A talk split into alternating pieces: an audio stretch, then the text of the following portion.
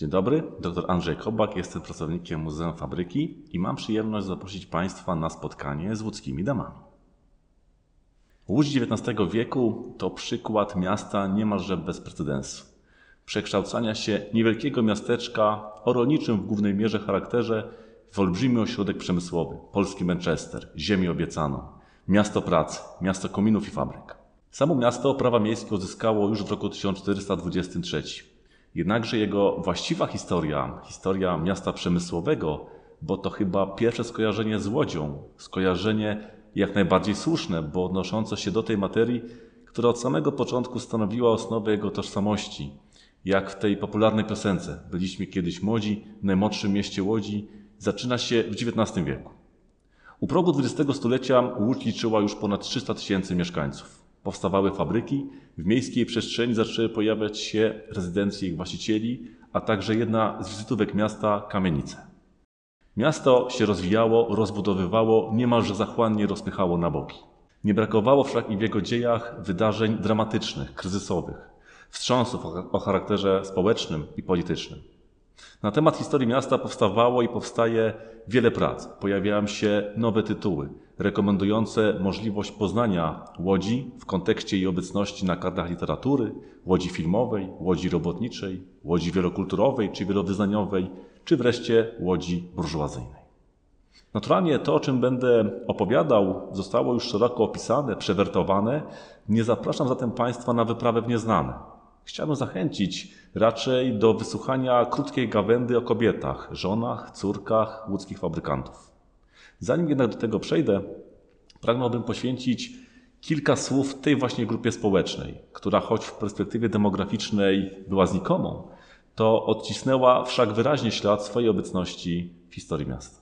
Przemysłowcy odgrywali wiodącą rolę w życiu społecznym, gospodarczym, kulturalnym miasta, co podkreślał Stefan Pytla w swojej książce o burżuazji łódzkiej w latach 1864-1914. Podkreślmy przy tym, że kupcy, mówiąc Prusem obiwokulscy, kamienicznicy, odgrywali drugorzędną rolę. Brak było również stricte rozumianej sfery wielkiej finansejery, jak choćby w Warszawie, by wymienić jedynie nazwiska Natansonów, Bersonów, Kronenbergów, Wawelbergów, Goldstandów czy króla kolei żelaznych Jana Blocha. Wzrost liczby burżuazji nastąpił w latach 80. XIX wieku. Z kolei do roku 1905 trwała dobra koniunktura dla rozwoju przemysłu jako takiego. Wiązało się to m.in. z napływem Żydów Litwaków, to znaczy Żydów pochodzących z zachodnich guberni Cesarstwa Rosyjskiego. Co do zasady, przemysłowcy pochodzenia niemieckiego wywodzili się z warstw rzemieślniczych i jak się zdaje, była to grupa dominująca. Natomiast pochodzenia żydowskiego wywodziła się z handlu. W Rosji natomiast przemysłowcy rekrutowali się również z warstwy chłopskiej. Poza przemysłem włókienniczym rozwijały się w Łodzi także inne gałęzie. Branża spożywcza, metalowa, konfekcyjna, chemiczna. Trzeba jednak podkreślić, że burżuazja wielkoprzemysłowa rekrutowała się wyłącznie spośród włókienników. Jeżeli chodzi o sam przemysł włókienniczy, prym wiodła bawełna. Choć więcej było przedstawicieli przemysłu wełniarskiego, to bawełniacy stanowili najbardziej znaczącą pod względem prestiżu, majątku, pozycji grupę społeczną miasta.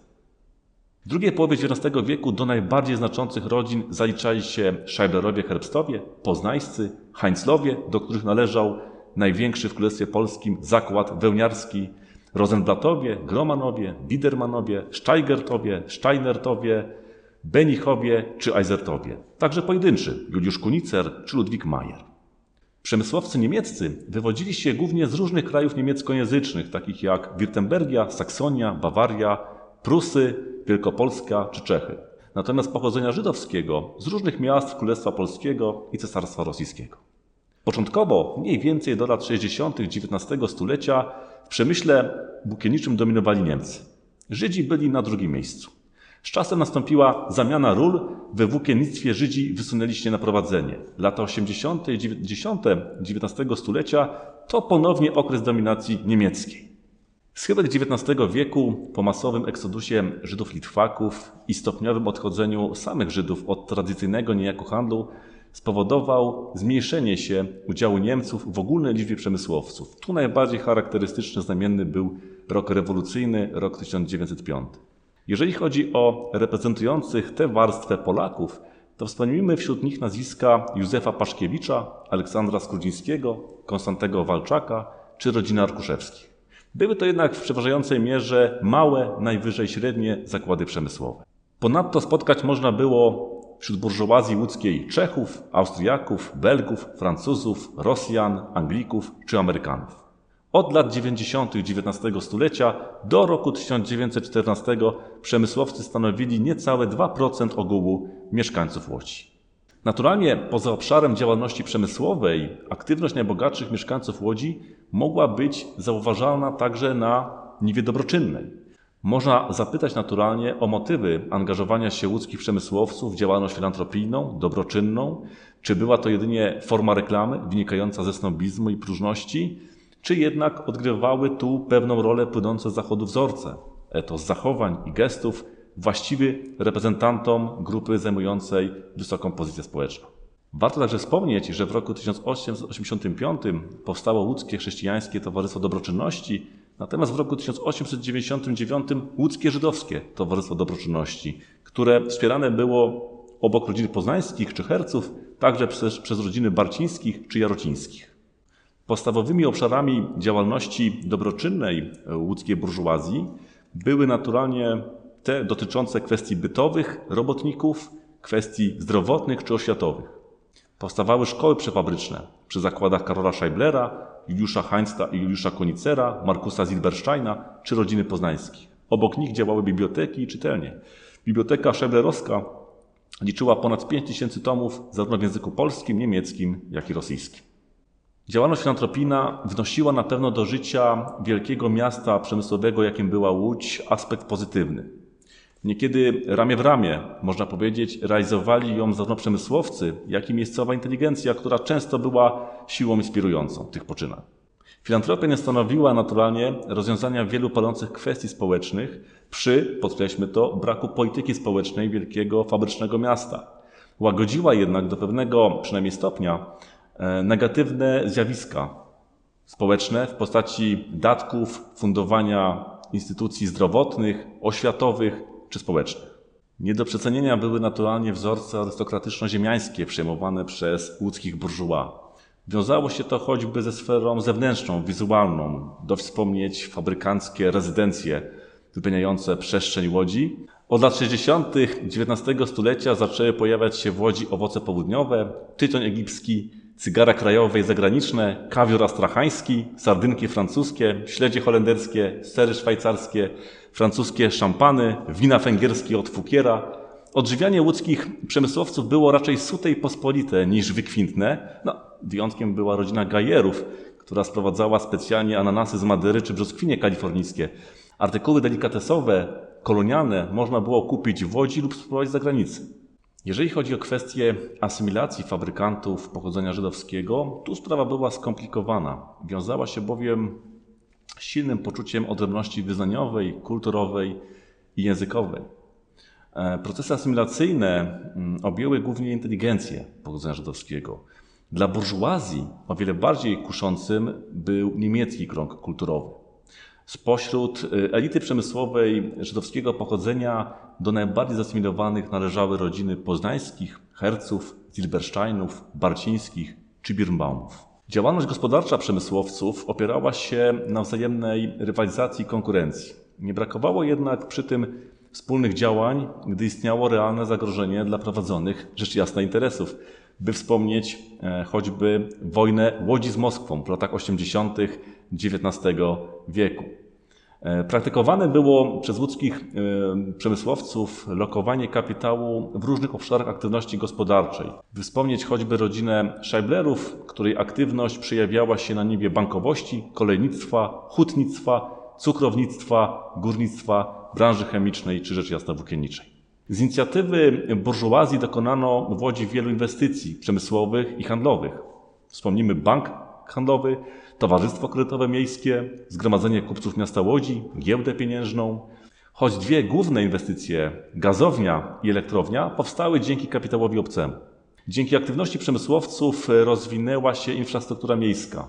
Tramwaje, miejskie i podmiejskie, bocznice kolejowe. Grupa ta także silnie oddziaływała na modernizację życia codziennego, także warstw niżej w hierarchii społecznej samych robotników poprzez instytucje patronackie, budownictwo mieszkaniowe, e, inwestycje na polu gospodarczym czy kulturalnym. Lata 80. XIX wieku to z kolei zwrot w stronę kultury. Mniej więcej do przełomu lat 80. i 90. poziom życia kulturalnego w Łodzi był nikły. Brakowało instytucji, zorganizowanych form życia towarzyskiego, mecenatu artystycznego, który był sporadyczny. Wtedy właśnie powstają organizacje muzyczne, teatralne, rozwija się patronat artystyczny, powstają pierwsze kolekcje. Wspomnijmy tutaj Henryka Gromana, rodzinę Heinzlów czy Gajerów. W roku 1901 został wybudowany w Łodzi Teatr Wielki. Wtedy to po raz pierwszy do naszego miasta zawitał Henryk Sienkiewicz i znakomity malarz, przyjaciel e, pisarza Henryk Siemiracki. W roku 1903 z kolei powstało Polskie Towarzystwo Teatralne.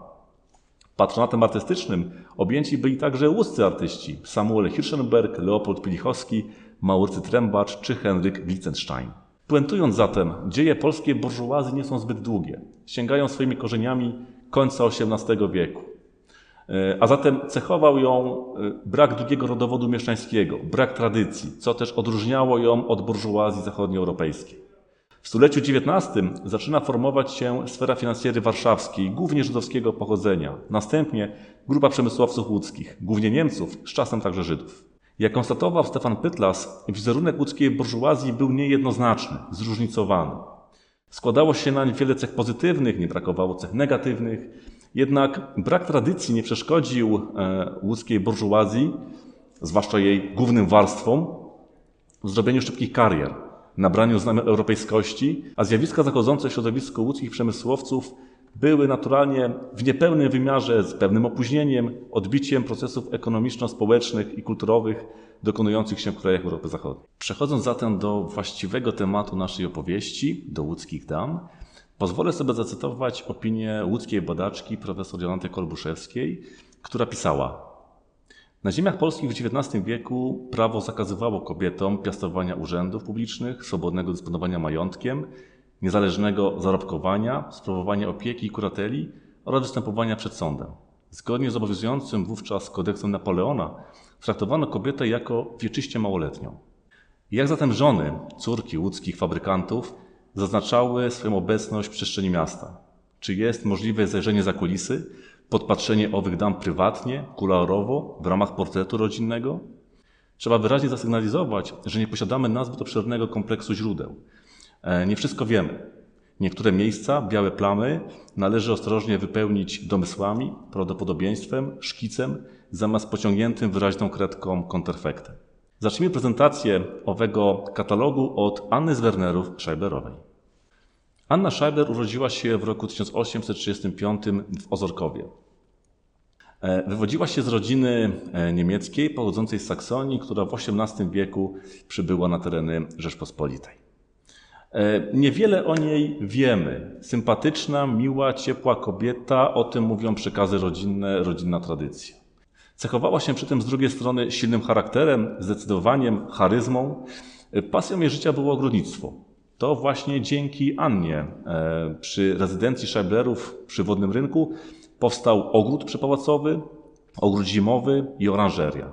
To także Anna Scheiblerowa przyczyniła się do tego, że w roku 1892 zorganizowano pierwszą w Łodzi, pierwszą w guberni piotrkowskiej wystawę ogrodniczą. Na tej wystawie nasza bohaterka otrzymała za swoją kolekcję złoty medal. Z nazwiskiem Anny e, Scheiblerowej wiążą się także inicjatywy e, architektoniczno-budowlane. E, ostateczna przebudowa rezydencji przy Wodnym Rynku w roku 1887 mm, kaplica szajblerowska na Starym Cmentarzu w Łodzi, która miała także służyć gminie protestanckiej. Częściowo wraz z mężem budowa luksusowej kamienicy przy ulicy Piotrkowskiej 11, wykończenie pałacu syna Karola Wilhelma Juniora przy ulicy Piotrkowskiej 286, nieistniejąca już obecnie kamienica przy ulicy Trębackiej w Warszawie, ochronka przy ulicy Targowej w Łodzi, czy szpital przy ulicy Milionowej, obecnie szpital imienia Karola Jonszera, niegdyś szpital imienia świętej Anny. To, wszystkie, to wszystko, wszystkie te inicjatywy wiążą się z nazwiskiem naszej bohaterki. E, podobnie jak inne przedstawicielki łódzkiej burżuazji, Anna Scheiblerowa e, czynna była na niwie dobroczynnej. Wspierała łódzkie chrześcijańskie Towarzystwo Dobroczynności, była jego honorową przewodniczącą. W domu Scheiblerów mówiono w języku polskim. W relacjach z dziećmi, których doczekało się siedmiorga, w relacjach z robotnikami, pracownikami, najważniejszą chyba rolę odgrywała religia protestancka. To ona kształtowała środowisko najbliższe Annie. To także religia protestancka podyktowała Annie Scheiblerowej pomoc w fundacji Kościoła Ewangelickiego Świętego Mateusza w Łodzi w roku 1908.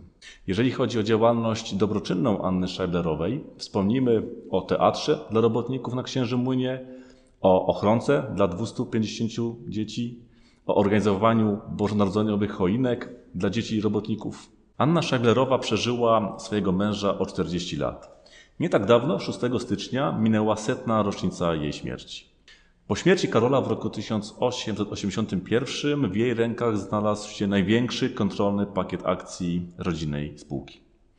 Nie wiemy, nie mamy dowodów, nie mamy pewności, czy Anna samodzielnie zarządzała rodzinną firmą. Wiemy natomiast, że dyrektorem zakładów był jej zięć Edward Herbst.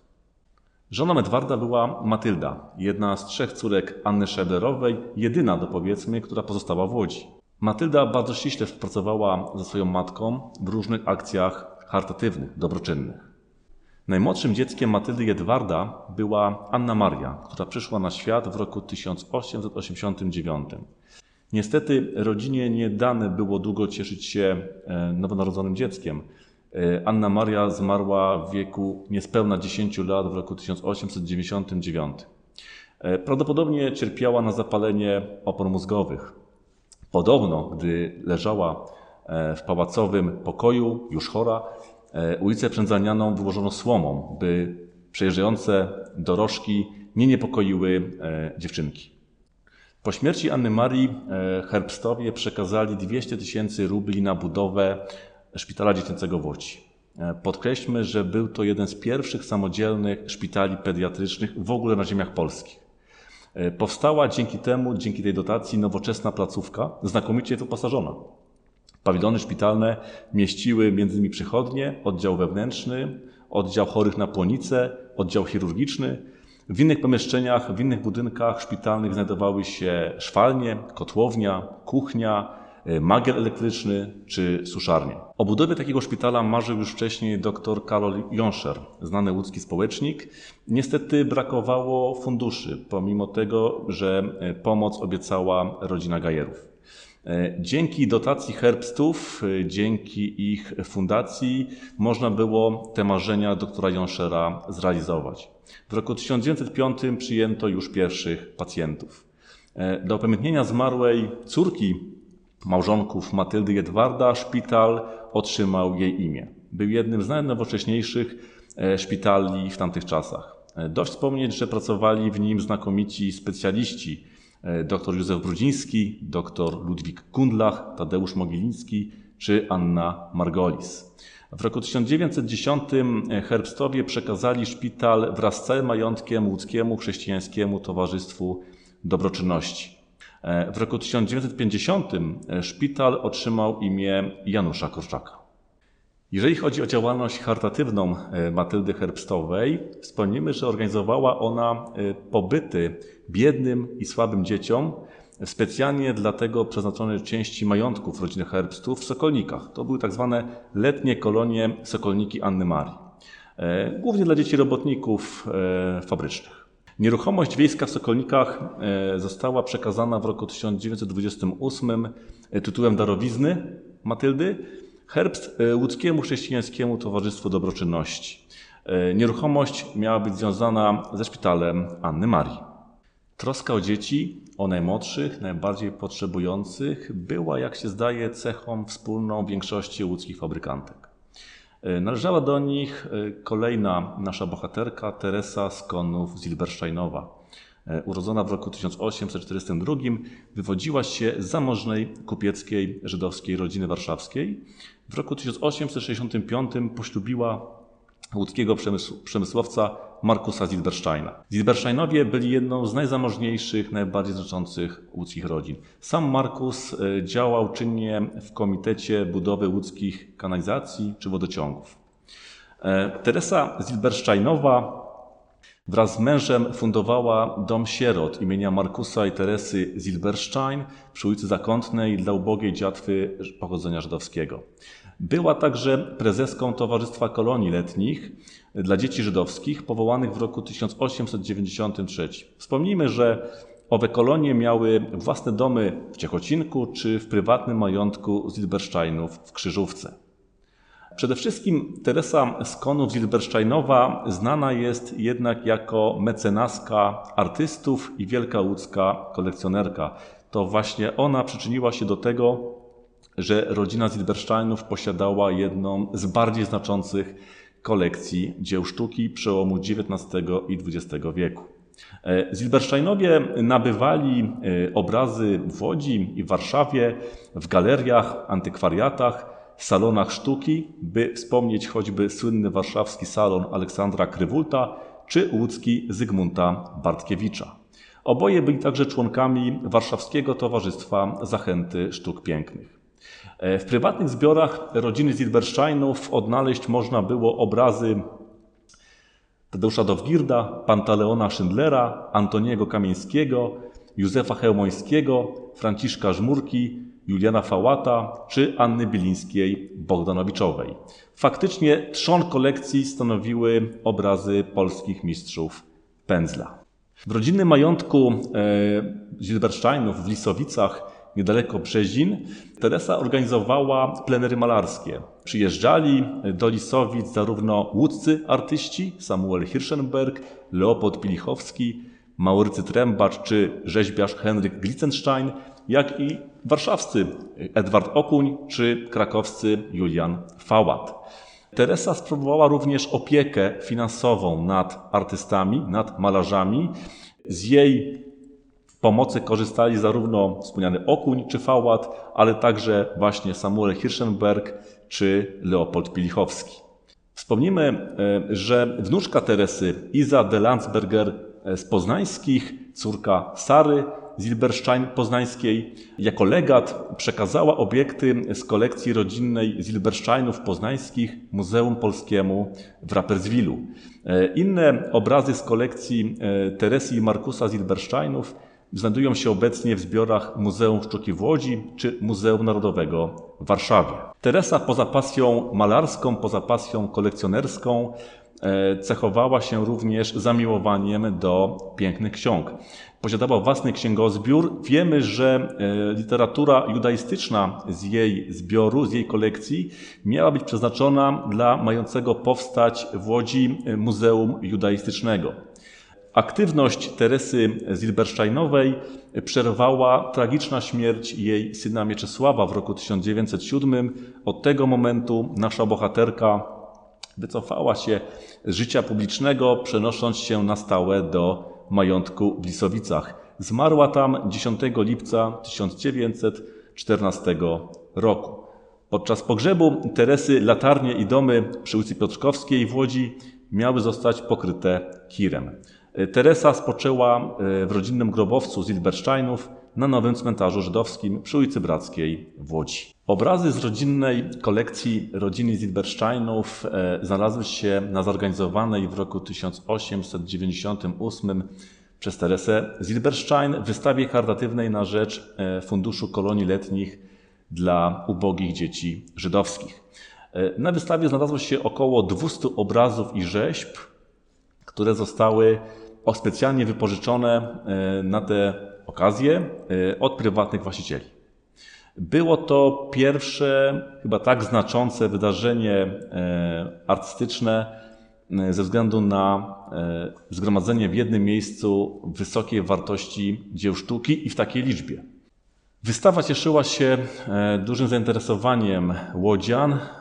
Odwiedziło ją w ciągu kilku miesięcy 18 tysięcy widzów, a dochód uzyskany z tej wystawy osiągnął blisko 5 tysięcy rubli. Był to również jeden z pierwszych tak znaczących przejawów zjawiska mecenatu artystycznego na gruncie łódzkim. Warto chyba wspomnieć, że sama Teresa Skonów Zilbersteinowa została uwieczniona na płótnie przez znakomitego malarza Konrada Krzyżanowskiego. Sam Krzyżanowski, pochodzący z Ukrainy, absolwent szkoły rysunkowej w Kijowie, Akademii Sztuk Pięknych w Petersburgu, był jednym z najlepszych polskich malarzy tamtego czasu. Goszcząc Państwa e, w murach Muzeum Fabryki, nie mogę nie wspomnieć e, o postaci wyjątkowo nam bliskiej. E, o Leonii z Kerców Poznańskiej, żonie Izraela Poznańskiego, twórcy drugiego największego imperium e, fabryczno-rezydencjonalnego w Łodzi w XIX wieku. E, Leonia urodziła się w roku 1830 w Warszawie. Jej ojciec, Mojżesz, był sekretarzem szpitali żydowskich. Rodzina Herców e, była rodziną dobrze skoligaconą, dobrze widzianą w świecie warszawskiego kupiectwa, warszawskiej burżuazji. Wspomnijmy spośród dalszych krewnych naszej bohaterki choćby Mieczysława Herca, kupca, literata, działającego aktywnie także w Łodzi, Zygmunta Herca, związanego z kulturą paryską i Jerzym Giedroyciem, eseistę, poetę, tłumacza Pawła Herca, kompozytora, pianistę, wicedyrektora Towarzystwa Muzycznego w Warszawie Michała, czy reżysera Aleksandra Herca. Tu jako ciekawostkę podpowiem Państwu, że Aleksander Herc w latach dwudziestych współreżyserował pierwszą bodajże e, wersję powieści e, Władysława Reymonta Ziemia obiecana. Leonia, e, podobnie jak i inne przedstawicielki łódzkiej burżuazji, czynnie angażowała się w działalność filantropijną. Chyba najbardziej znaczącym tego efektem był jeden z najbardziej nowoczesnych, najlepiej wyposażonych ówcześnie szpitali na ziemiach polskich, szpital żydowski przy ulicy Nowotargowej. Był to wtedy szpital e, imienia Fundacji Izraela i Leonii Poznańskich. Potrzeba e, wybudowania szpitala dla starozakonnych e, brała się stąd, że do tej pory Żydzi mogli korzystać ze szpitala miejskiego imienia świętego Aleksandra, ale tkwił w tym pewien szkopuł z punktu widzenia wiary Żydów zasadniczy. Mianowicie szpital miejski nie prowadził kuchni koszernej. To stanowiło poważne utrudnienie dla e, chorych Żydów. Dlatego też Izrael i Leonia e, ufundowali szpital dla swoich współwyznawców. Wspomnimy jednocześnie, że ubodzy Żydzi leczeni byli w tym szpitalu na koszt gminy wyznaniowej. Kolejną naszą bohaterką jest Helena z Wajlów-Gajerowa, żyjąca w latach 1855-1935. Nasza bohaterka wywodziła się z osiadłej na ziemiach polskich rodziny niemieckich aptekarzy. Wspomnijmy, że właścicielem apteki w Ozorkowie był jej dziadek Wilhelm Fryderyk Weil, natomiast ojciec Fryderyk Wilhelm był właścicielem majątku w Skęczniewie. Szwagrem Heleny był wspomniany już wcześniej lekarz i społecznik dr Karol Jonscher. Wspomnienia Heleny, spisywane w okolicach roku 1914, to wyjątkowego rodzaju źródło do poznania życia domowego, prywatnego, zamożnej mieszczańskiej rodziny. A po zamążpójściu mężem autorki był Gustav Gajer, jeden z synów Ludwika Gajera, także fabrykancko-przemysłowego domu. Z kart wspomnień możemy dowiedzieć się o dzieciństwie Heleny, stosunkach panujących w jej domu. Na kartach wspomnień przewijają się nazwiska krewnych, opowiada autorka epizodycznie co prawda o wydarzeniach roku 1863, mówi o służbie domowej, nauczycielkach, odwiedzinach dziadków w Zgierzu, o rozmaitych sytuacjach życia codziennego, takich jak narodziny jej licznego rodzeństwa, dziecięce choroby, troski, czas wolny, z szacunkiem wspomina o wpojonych w domu rodzinnym zasadach, takich jak rzetelność, punktualność, sumienność, skromność. Wreszcie pisze o poznaniu swojego przyszłego męża na weselu swojej siostry Olgi, żony Ryszarda Gajera. E, znaczne partie wspomnień poświęcone są właśnie sylwetce Gustawa. E, Helena pisze o nim wprost w samych superlatywach: kochany, najdroższy, jedyny, wspaniały. Opowiada o narodzinach kolejnych dzieci, było ich dziewięciorgu, śmierci córek, Stefanii czy Zofii, chorobach dzieci, a także o ostatnich dniach swojego męża, który zmarł w roku 1893. E, opowiada o towarzyszącym jej wtedy smutku, o melancholii. Pisze o zaopiekowaniu się, zaadoptowaniu właściwie e, sieroty, dziewczynki, któremu nadała imię Joanna. E, narracja wspomnień nie przekracza domowego progu, orbituje wokół życia rodzinnego, e, które jest właściwym centrum toku opowieści. Helena, podobnie jak inne panie gajerowe, aktywnie działała na rzecz łódzkiego chrześcijańskiego Towarzystwa Dobroczynności. Szczególnie wrażliwa była na los dzieci, to właśnie z jej inicjatywy utworzono w roku 1907 Towarzystwo Opieki nad Dziećmi Gniazdo Łódzkie. Była jego honorową przewodniczącą. Niezwykle aktywnie działała na niebie organizowania przytułków, żłobków, szwalni dla dziewcząt czy ochronek. W roku 1910 stanęła na czele komitetu zbierającego fundusze na wzniesienie budynku towarzystwa, Y, dzięki zaangażowaniu zebrano w ciągu trzech lat 31 tysięcy rubli, a we wsi Kały można było dzięki temu ukończyć budowę gmachu z przeznaczeniem na przytułek dla sierot i ochronkę.